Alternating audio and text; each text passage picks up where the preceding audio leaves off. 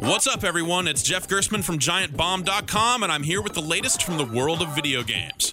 We're coming up on the release date for Nintendo's 3DS XL, the redesigned model of its recent handheld platform. Nintendo sent one over, and I've been spending a little time with it. The main selling point bigger screens, around 90% bigger to be exact. They look nice and make it easier to see the action, but I found the bigger screens drifted in and out of 3D more than its predecessor.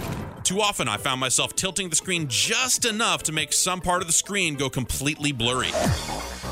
So, my true selling point is longer battery life, giving you more time to play it on the plane, or just leave it in your bag where it silently swaps notes with other nearby units.